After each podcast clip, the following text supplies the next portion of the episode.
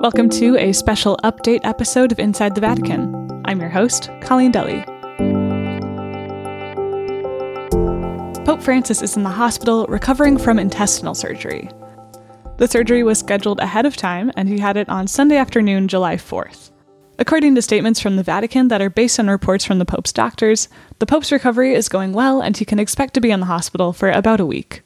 The Pope's surgery was for symptomatic stenotic diverticulitis, which is a colon condition that causes part of the intestine to become too narrow and it causes abdominal pain.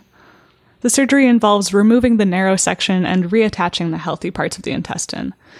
It's a fairly common procedure, and medical experts say that a man of Pope Francis's age should be able to make a full recovery within a week.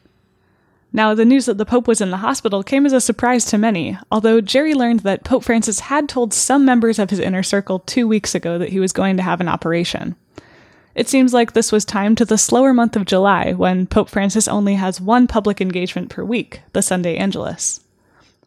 Just before he went to the hospital, he looked healthy giving his Angelus address in St. Peter's Square, and there he announced that he would be visiting Hungary and Slovakia in September. After the Angelus, Pope Francis went to Rome's Gemelli Hospital, where half of the 10th floor is actually reserved for treating popes. A team of 10 doctors were present for the surgery, and the Italian press reports that it went an hour longer than expected because they weren't able to complete the surgery using a laparoscopy, so they had to perform open surgery instead. That detail was not confirmed by the Vatican.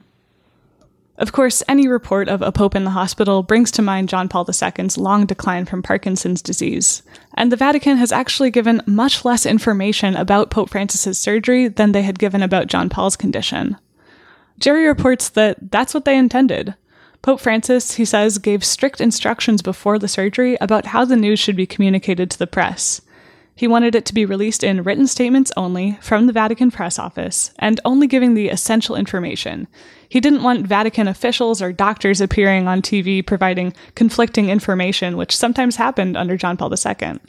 One example during John Paul II's papacy, a doctor confirmed his Parkinson's diagnosis two years before the Vatican did, which bred a lot of skepticism and distrust of the Vatican statements. Jerry reported that Pope Francis hoped to avoid sparking a media frenzy or speculation about his health by limiting the communication to just the essentials.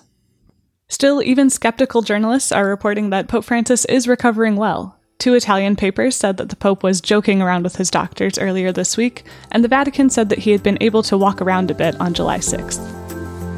Jerry is tweeting the most up to date information as it comes in. You can find him at Jerry O. On Twitter.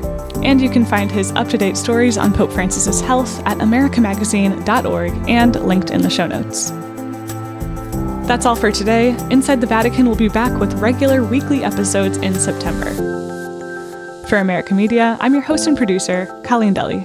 We'll see you next time.